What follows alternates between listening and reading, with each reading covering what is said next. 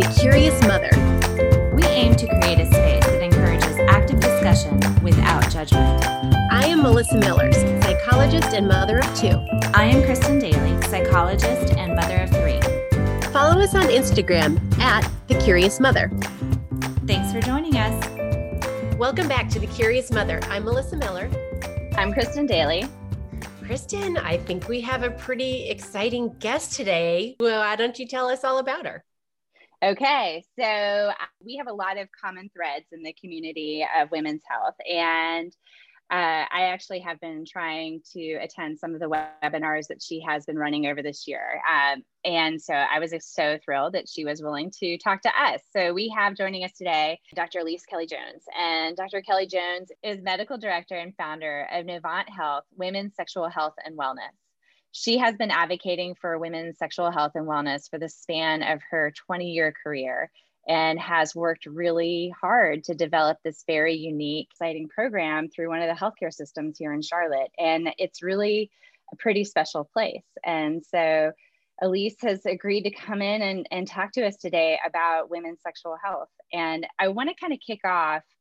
I heard on a different podcast, they were talking about sexual satisfaction in, in people.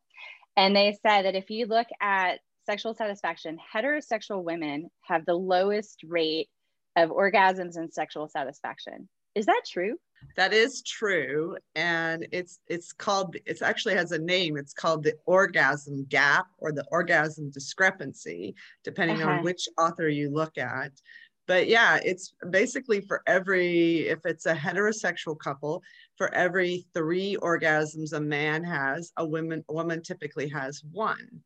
Uh, and so it's a huge discrepancy. And that goes down to why do we have sex in the first place? And sex is about pleasure for the most part. Yeah. And if a woman isn't having orgasm, she may not be having the best sexual pleasure she can have. So yeah. it's a huge problem. Huge. And I I'm wondering like how do you understand like how did how do you think that developed? Like how did we end up with this orgasm gap? Oh, it's so it's so interesting because you know, men eh, I could talk about this for a long time, but women don't have orgasm the way men think they have orgasm and the way um, modern media portrays it. So modern media says, you know, a penis goes into the vagina and a woman has an orgasm, and it's just that simple. But it's not that simple. Most women have an orgasm through direct clitoral stimulation, um, either partner stimulated or self stimulated. And so if you don't know your anatomy, you don't know where your clitoris is, you and you've never explored that, you probably are unlikely to have had an orgasm. Then you partner up and he thinks you're supposed to have one a certain way and you don't and or what's even worse which happens all the time is you're kind of shamed into i'm not having an orgasm so let me fake it. So he thinks at least i'm normal. Mm. so he'll mm. stay with me. All those things come into play. And so it just becomes this like slippery slope of what happens. And if you talk to men and i don't know if this research has been done but they really do believe that women have orgasm with them. Oh that's not happened to me. And i if you interview women women will say oh yeah i've totally faked an orgasm i have to share a story that uh, happened recently I, with the rest of the world, was engrossed in Bridgerton on Netflix. And there is a scene where the daughter gets really mad at her mother and is like, You did nothing to prepare me for the marital bed. And it got me thinking, like, uh, that still hasn't changed. Like, I don't think I really got that sex for women could be pleasurable and was supposed to be pleasurable until way later in life because we were taught it's for making babies and not to do it, but nothing about mm-hmm. pleasure. And right. certainly it was always like we knew guys had pleasure, but I don't feel like we are taught as women that it is pleasurable. Well, we do this really weird thing. Uh, for young women, we say, don't have sex, don't get pregnant because that's bad wait till you're married. And for men, we kind of give them free rein. I mean, not as bad as it used to be, but still, it still happens. And then we put these two people together and we say, go have great sex. And so neither one of them has the right information. And if really, if a couple figures it out, it's pretty amazing that they can figure it out on their own.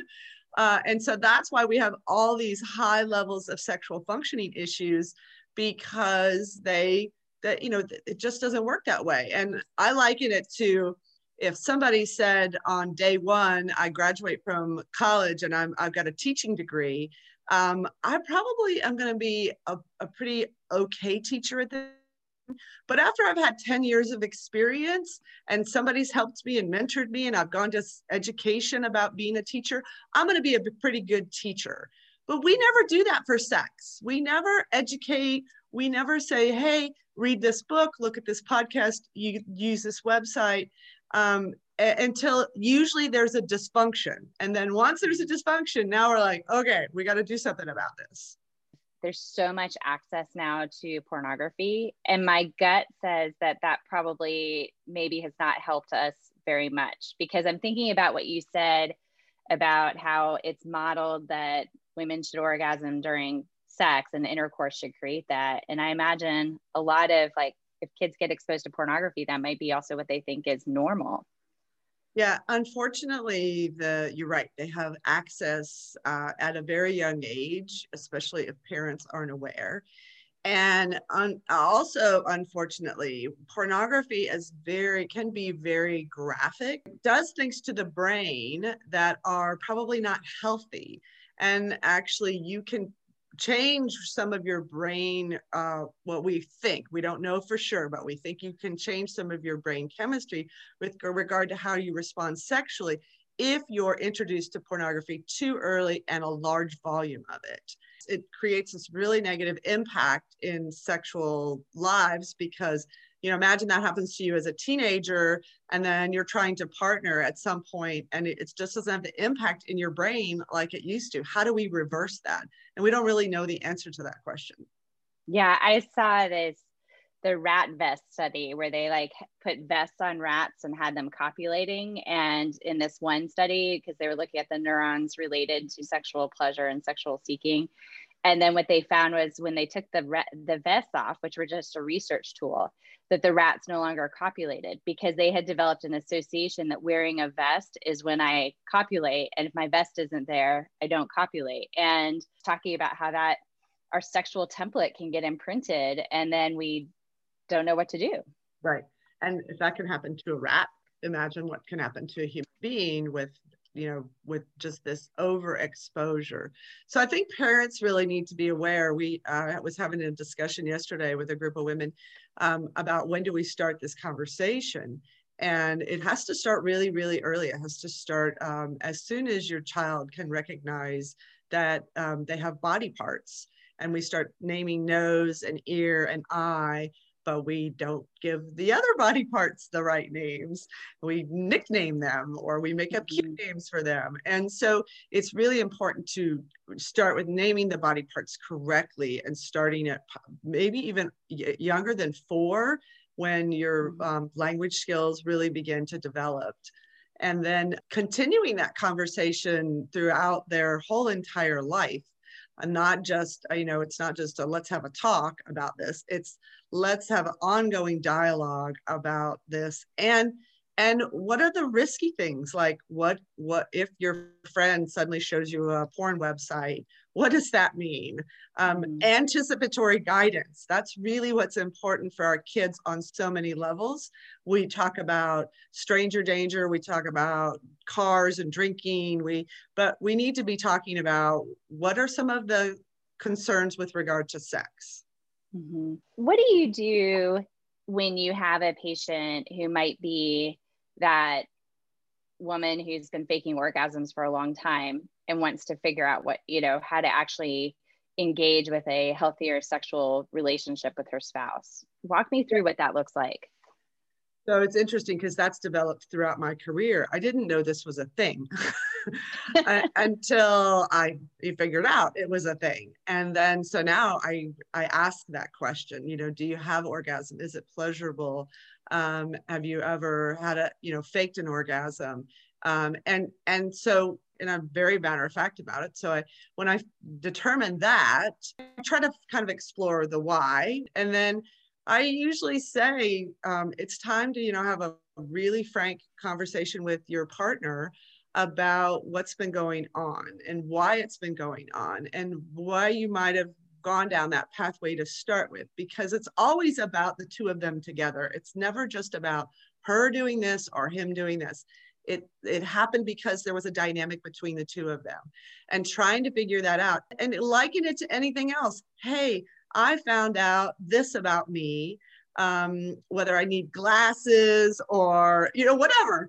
Mm-hmm. And now I I'm going to fix it, or we're going to fix it together. And I'm working with somebody to help me. The two of us can hopefully get to the other side of this. So it's kind of like let's not play the blame game, let's not play the shame game. Let's just say, okay, this is what it is, and let's move on. Do you ever have a woman who says, "Well, why does it matter if I have an orgasm? What's wrong with faking it? That goes back to the ple- whole concept of pleasure. The where our sexual pleasure comes from. We, we have pleasure through intimacy, touching, kissing, intercourse, all those things. But where we really kind of bond with our partner and release all those neurochemicals that are so awesome and do so many powerful things is through orgasm. So that's really why it's so important. It's it's we're going to release all these neurochemicals in your brain if you're with your partner that's going to bond you to your partner those neurochemicals are going to create some wellness in you that you didn't really realize you could have um, so it is uh, an important part of our overall wellness. I think that's really cool to hear. And I hope also that, you know, if there is a, a partner out there who's like, well, it doesn't matter if you're not seeking pleasure. My goodness, if if it's fantastic, that person is going to obviously want to be having more sex. So it seems like it's in everyone's best interest for both parties to have pleasure. Well, and then it also leads to sexual dysfunction. So mm-hmm. many women will come in and say, the chief complaint is, I have low desire. So that to me doesn't mean anything. I have to figure out where is that low desire coming from.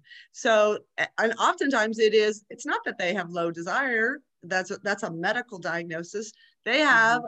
Uh, orgasm issues, which is also a medical diagnosis. So then we have to, so say for instance, I gave them a low desire medicine it's not going to treat the orgasm issue. You have to address the orgasm issue before you then can address the desire. Usually the desire issue resolves once we get to orgasm.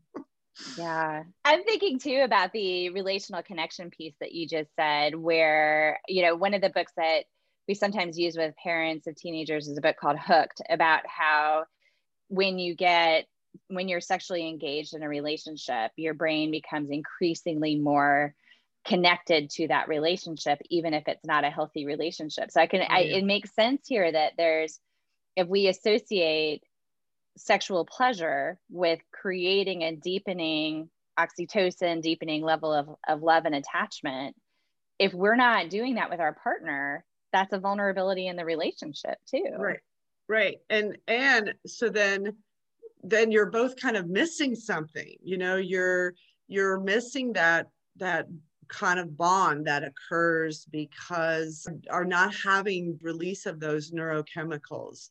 So I think it's really important for women to realize that there's a piece of their relationship that they could take to a new level if that occurred and for, and for men too so men who only have sexual pleasure by themselves or to pornography, guess what they're bonding to? They're bonding to something different and not their partner. And so then that becomes an issue for the relationship. Men have low libido too, and oftentimes their low libido is a direct result of some type of pornography influence as far as the, possibly an addiction or possibly a preference. Doesn't mean they they always have an addiction if they prefer porn, but it can be it can be out of balance. Mm-hmm. Mm-hmm. It's the rat vest. so, for the woman who is struggling to have an orgasm, where do you start with her? Usually, for women as, that have orgasm issues, I start with anatomy. I show them their anatomy, basically explain all their pieces and parts to them. And then I there's a reflex that occurs that just like your knee reflex when you tap your knee, your knee goes out. There, if, if you stroke a certain part of the vulva, there's a reflex that goes up to the spinal cord and back. And what they'll have what's called an anal wink. So the we'll see the anal kind of close and open and that's a sign that the or that this reflex is intact. So i show them that and i say neurologically this is intact. And so now we just have to decide how you're going to stimulate so that you can have this pleasure because orgasm actually happens in your brain. It's stimulated in the periphery but it can happen in your brain. And some women have nipple orgasms some women can have orgasms just by thinking about having an orgasm. That's been shown um, through functional MRI, which is pretty amazing. Um, but many women, their orgasm comes through direct clitoral stimulation. And they typically have to figure out how to do that to themselves before they can teach a partner how to do that to them. And so, and it's, and I liken it to, you know there's an itch in the middle of your back and you can't scratch it. So you have to get somebody else to scratch it and you have to say up here down left right harder slower. So once you figured out how you have your orgasm then that's when you start to tell a partner and women have to kind of like let go and let, let the partner kind of figure it out too. So so many times we're so much of controlling everything but this is a moment where we have to let go and really be mindful and pay attention to the feelings in our body. I'm i'm thinking here because i i can imagine that there are some women who are like ah, doesn't really happen for me in bed. So I take care of myself at a different time. But I'm mm-hmm. hearing like the importance of this, the, the bonding, it really has to be with your partner. So I think if that's happening, we really have to rethink it has to be together. Right. Well, and then the other thing that happens is when women kind of figure it out and do it by themselves a lot, then they can have some you know, some anxiety related to doing that with a partner. So, and anxiety is a sex killer. It's a, it's an orgasm killer. So sometimes it's just, you know, gradually progressing them through, okay, you know, show your partner what you do, or maybe verbally talk about what you do, and then show your partner what you do, and then try to let your partner imitate what you're doing. Turn the lights on so you can see put your glasses on if you need to. Um, so all of that's really important when it comes down. And then, you know, if you have a certain toy that you prefer, show your partner how to use that toy. Many women, especially as we get older, we require more stimulation to achieve orgasm. So that's that's the second kind of patient I see. I had one, I had it great, it was awesome, and now it's gone away. So then mm. I have to figure out why is it gone away? Is that a hormonal issue? Or is that just an aging issue? And or is that a medication that's potentially caused it? And then how do we get it back? And if it requires more stimulation, let's do that. We're okay with as we age, you know, taking blood pressure medicine and taking high cholesterol medicine. There's nothing wrong with that to keep us healthy, but we're somewhat adverse to using a toy to create sexual pleasure. Uh, and I don't, I mean, I get it, but I don't completely get it. so help help our listeners out because I think there's a lot of women who might think, "Oh, I can't walk into a sex shop to get a toy." But there's lots of options online. Can you tell women, you know, how to find a good quality sex toy? Yeah, so here's the problem is you go and Google it or you put it in Amazon vibrator and 10,000 options comes up. Same with lube. I mean, if you need a lube, like who knows? So I'm always telling doctors and nurse practitioners and PAs, like don't just tell a patient to get a lube, have specific options So same thing with vibrator. Don't just go get a vibrator, have specific options. So I have my favorites. Um, and I, um, I, I will uh, tell you about those, but I actually think it's not such a bad thing to go to a store that sells all those kinds of things because those people that are in the store are incredibly knowledgeable. They know their product. You know, we're, uh, you know, if we're looking for that one amazing dress for a special occasion, we don't usually buy that off the internet. We go to a store and we talk to an expert and we try a bunch of them on. Now, you can't really try a bunch of vibrators. that maybe that's a new business we don't really we, we could invent here. Um, but you you want to have some, an expert kind of help you with do you like a lot of stimulation? Do you like a little stimulation? Are you going to use this by yourself? Are you going to use this with a partner? Because um, they're also expensive um, and so you you you know buying the least expensive thing is not great but buying the most expensive thing is usually not good either. So hitting somewhere in the middle of the price point. So probably the biggest one that gets used the most in my world in the sexual medicine world is called the magic wand. It was originally manufactured by hitachi um, another manufacturer has taken it over. It's it, the the device that plugs into your trickle socket it runs about $50 if you want the rechargeable one that runs about $75 $80 so not a crazy investment for to have sexual pleasure something that you use over and over and over again and it may never die on you. Um, uh, but it's kind of big and bulky. And so it's really good for women who want to try to figure this out on their own. It's harder to use with a partner. It can be done, but it, it can be a little bit more uh, difficult. It's also good for women as they're aging who need more stimulation because it's, it's pretty powerful. The other one I really like is called the Tango by We Vibe.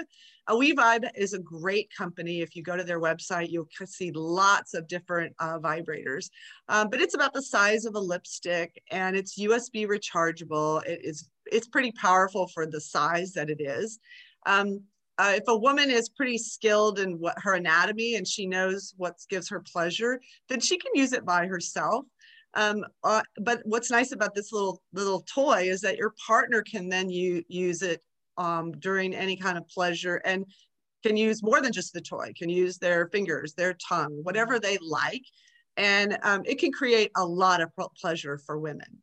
It goes back to that initial anatomy lesson because I, I can I can picture that if you're in this position, there's probably a lot of fear associated with walking into a store or you know like even just trying to approach like the shopping piece right Right. And that's why I always give a couple of options because people that don't want to do that, I'm like, okay, so here are your options. If you you don't want to do any of that, which I get, then let's let's try these other options and see how it how they work for you. And neither one of them are too much of a crazy investment that um, that you you you can't spend that kind of money and and then you know the, there are these these toy parties. I'm not a huge fan of the toy parties because that's somebody trying to sell you something in a different way than um, what i think the stores seem to do. Um, and what's fun about the stores is it can be a great fun evening for you and your partner to just go there and explore more than just that. Because they're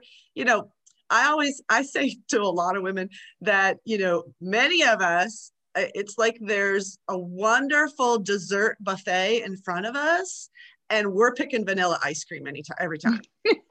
And so vanilla ice cream's good but it may not be so good over and over and over again. So how about some chocolate sauce and some nuts and some whipped cream on top of that vanilla ice cream?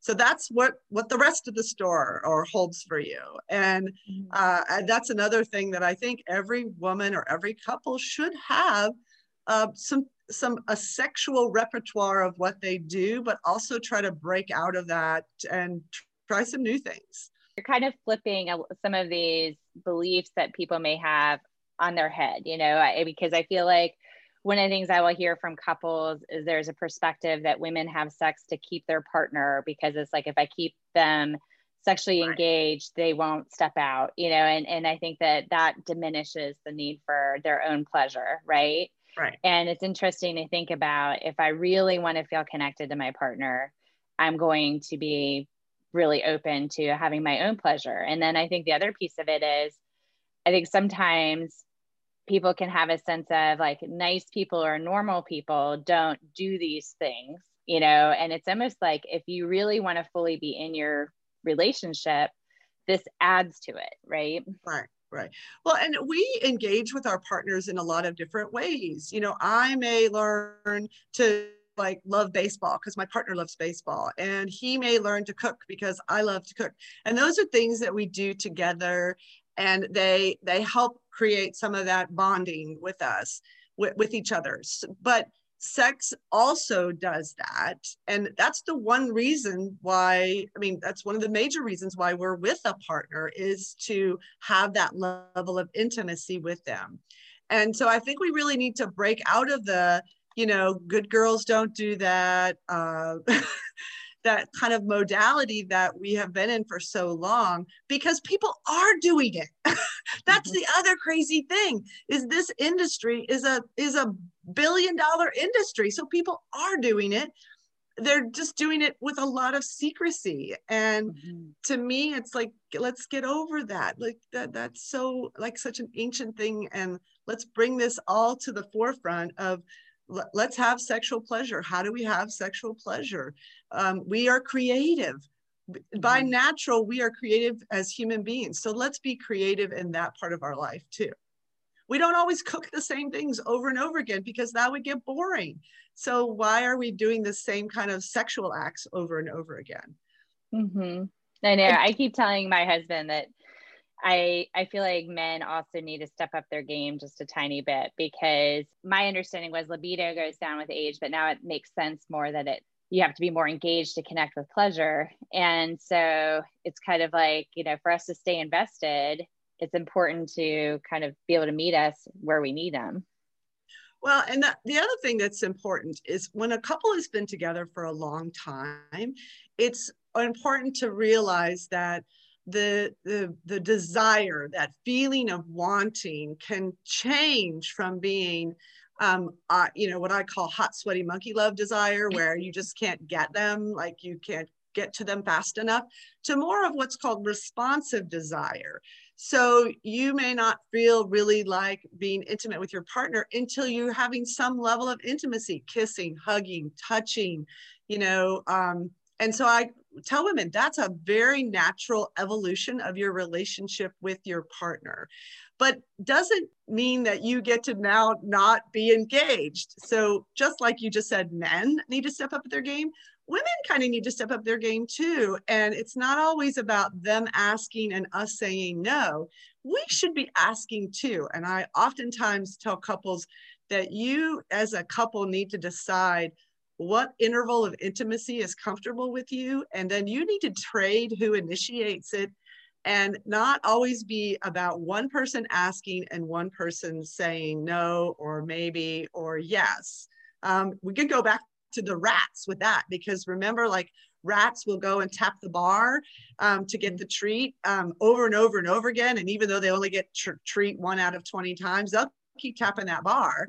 Mm-hmm. And then what does that do to their brain? So I think women also have to, you know, be engaged and be willing to say, "Hey, I want you." It's really awesome. Men feel really good when they are approached by their partner. Mm-hmm. I, I, like the idea too of um, sort of bringing power back to the women about this is about us too. This is not about performing or pleasing our partners. This is for us too. And sometimes, like with a run, sometimes you don't want to do it, but it takes the first, you know, half mile before you're like, oh, okay, good. I'm so glad I did this. Right. Right. That's an analogy I use all the time. You go to the gym and you, you know, you, it takes a while before you get up at five o'clock and feel really good for going to the gym. But then eventually you're like, oh, this is, I'm feeling better, my body looks better, mm-hmm. my emotions, my my brain is better, my sleep is better. And so that's true of sex too. The more you kind of engage and really enjoy your sexual relationship and and have discussions with your partner. What's wrong with saying hey i'd like to try this um, or i learned this on a podcast and i would love to explore this. Are you willing to do to, to do that? Because we go back to that buffet of dessert you know let's see what else is on the buffet especially if we feel like we've gotten into that um, I, I call it a sexual script if you can like write down he does this then i do this and then he does this and then i do this that's bad and it's, it's time bad? to uh, time to rip that script up and and find a uh, find a new one Mm-hmm. so great. You just brought something up. If if people are wanting to get curious about, you know, what else is on the buffet, what's on the menu, what are some ways that they can explore and get curious that's not porn? So I have a podcast that I recommend to my patients. It's it's one of my absolute all-time favorites. It's called Speaking of Sex with the Pleasure Mechanics. Uh, they're two women sex educators. They're partnered to each other, and they are um, i think they now have over 300 podcasts. It's incredible. But they have a website uh, pleasuremechanics.com and where they have indexed all their podcasts. So if you want to learn more about um, orgasm you click on orgasm and up pops all, all of their podcasts that they've ever done on orgasm and so that's an easy way to kind of learn about what are different things we can do. The other thing they do that's super cool is they have, so all of that's free. Everything I just said was free, but they have these courses that they do that are multimedia. So there's written information, there's video, and those you have to pay for, but they're totally worth it. Have a, an erotic massage one. They have a foreplay mastery oral sex ones. And um, so it really, a couple can say, oh, yeah, I'd like to do this, or I'd like to learn more about this, which is like what we do in all aspects of our life, right? We want to learn about something, we go take a class, we go read about it, we get a book. And so that's, you know, in our day and age, because people are so busy, I love a podcast to get you know a, a, short amount of information in a short amount of time when you're doing something maybe that you would normally like driving for instance. Mm-hmm. when should somebody be looking into their hormones? What point do you get evaluated to find out where your hormone levels are at? Typically our hormones are working well until we get into our later 30s early 40s um, our hormones come out of our ovaries and are dependent really on our um, egg functioning. And women are born with all the eggs they're ever going to have. Men reproduce their sperm all the time. So that's one of those different logic differences in us. And so as we age and our eggs age, our hormone dysfunction begins. And there um, is this period of time that most women don't even understand is happening called perimenopause. Peri means around. And it's that period of time between when our ovaries were working well and when they stopped working completely. Uh, the definition of menopause is one year without a period. So this in between time can last five to 10 years. And that's a long time to have hormonal dysfunction and not know you have hormonal dysfunction. And what happens is, you know, your ovaries will work and you'd be like, okay, things are going well. And then they don't work. And you're like, what? What's going on? I'm having hot flashes and night sweats, and you can't figure it out. And then they overwork. And so then you're having breast tenderness and bloating, and you've gained 10 pounds. And so so and, and we don't even know it's in relationship to our period but that's usually when the period starts changing. And so that's a time to begin to think mm, could this be perimenopause? It's oftentimes a woman is put on an antidepressant because all these changes sound like depression. And uh, and that's usually to me is not the best treatment because then antidepressants cause sexual functioning issues uh, they cause weight issues. And so they make some things worse. So that's when, when a woman starts to notice these changes, changes in her menstrual cycle, that's really a time to say, mm, I, I might need to get my hormones looked at.